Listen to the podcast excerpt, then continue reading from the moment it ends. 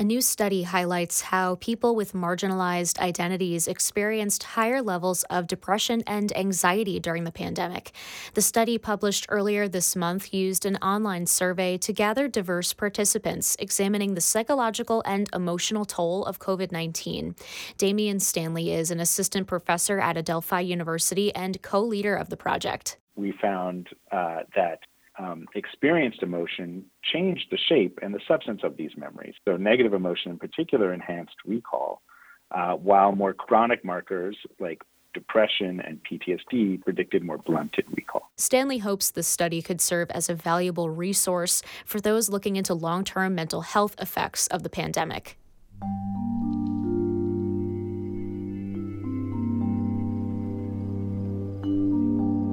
You're listening to After All Things, WSHU's daily news update from the Connecticut New York region.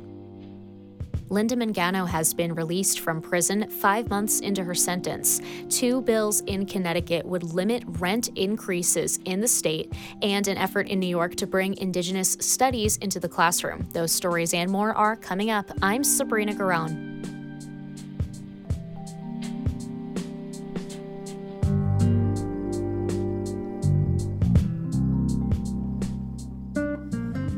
Linda Mangano has been released from federal prison after serving five months of a 15 month sentence for a corruption scheme during her husband's time as Nassau County executive. WSHU's Charles Lane has more. According to federal records, Mrs. Mangano was released last month to a residential reentry program in New York. She is scheduled to end her home confinement in August.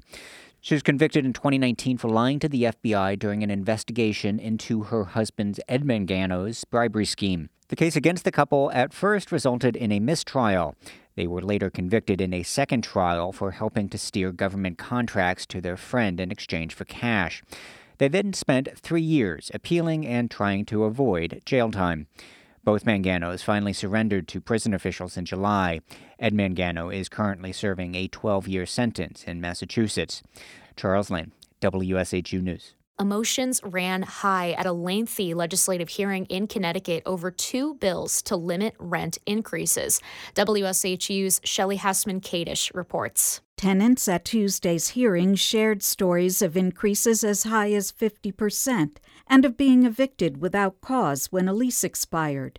The bills would cap annual rent increases by 4% plus the Consumer Price Index. Tenants say they're concerned that people who can't afford the higher costs would become homeless. Landlords say the proposals could burden housing providers with higher costs and lead them to pull out of the rental business. That would increase the housing shortage in the state. The meeting resulted in some heated exchanges between advocates on both sides of the proposal, prompting the committee to take a five minute break. The committee was in session for over 14 hours. Shelley Hassman Kadish, WSHU News. Shinnecock member Germaine Smith has joined a new advisory council of Indigenous leaders in New York. The State Department of Education formed the council to discuss Indigenous education needs. Smith says his main goal is to prevent Indigenous students from falling through the cracks.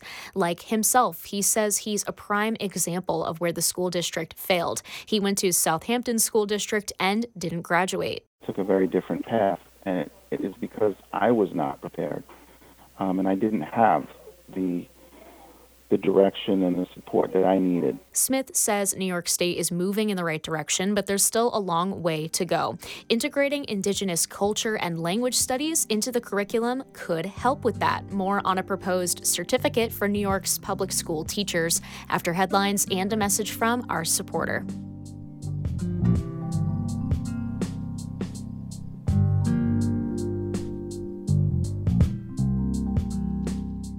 Support for After All Things comes from Hartford Healthcare. More COVID vaccine answers at hartfordhealthcare.org/vaccine or 833-621-0600.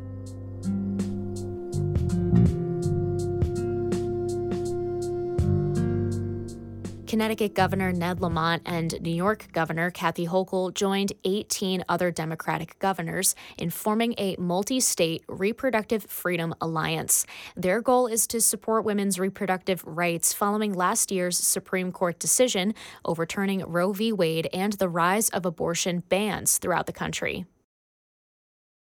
The city of New Haven has received $400,000 in federal funding to improve roads and intersections. The funds will go directly to the city's Safe Routes for All plan with the goal of supporting walkable communities, bike lanes, and improved public transit. Long Island University will develop a new museum exhibit, Hail to the Chief Electing the American President, at its Roosevelt School. The university will partner with the historical organization Museum of Democracy to display its items from past presidential elections. The exhibit is expected to open this spring.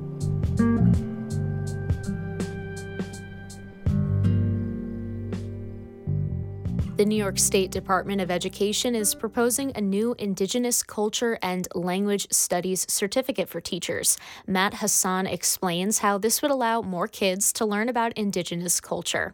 This proposal would increase the number of teachers who are authorized to teach native language and culture and attract more to New York's public schools. Right now, teachers must regularly renew their permits to teach these subjects. The state says this proposed certificate would allow these teachers to stay permanently and open them up to tenure. Onondaga Nation school culture teacher Bradley Powless says the proposal could also encourage more schools to hire these teachers. He describes why this is essential for Native children. It's an important reminder to the kids, really a good self identity for the children and it's something that we feel that the kids need knowing who they are when, when they're exploring the big world outside of the nation. He says it's alarming that children around the county don't know much about the Onondaga Nation, especially when it's just a 10 minute drive south of Syracuse. So many school districts don't know about the Onondaga people living just outside their borders. And we know that just from some of the requests we get to go visit children's schools. But when we do know it, we can see that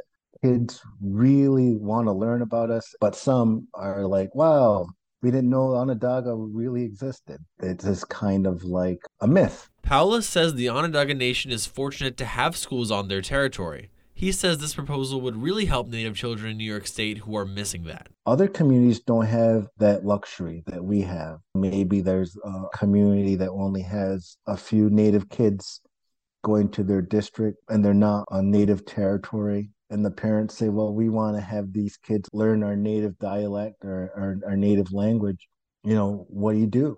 For those kids, I think something like this is really going to help them. The state education department will consult Indigenous nations about these proposed regulations and is accepting public comment until May 1st. They will present the proposal to the State Board of Regents for adoption in June. And that was Matt Hassan reporting.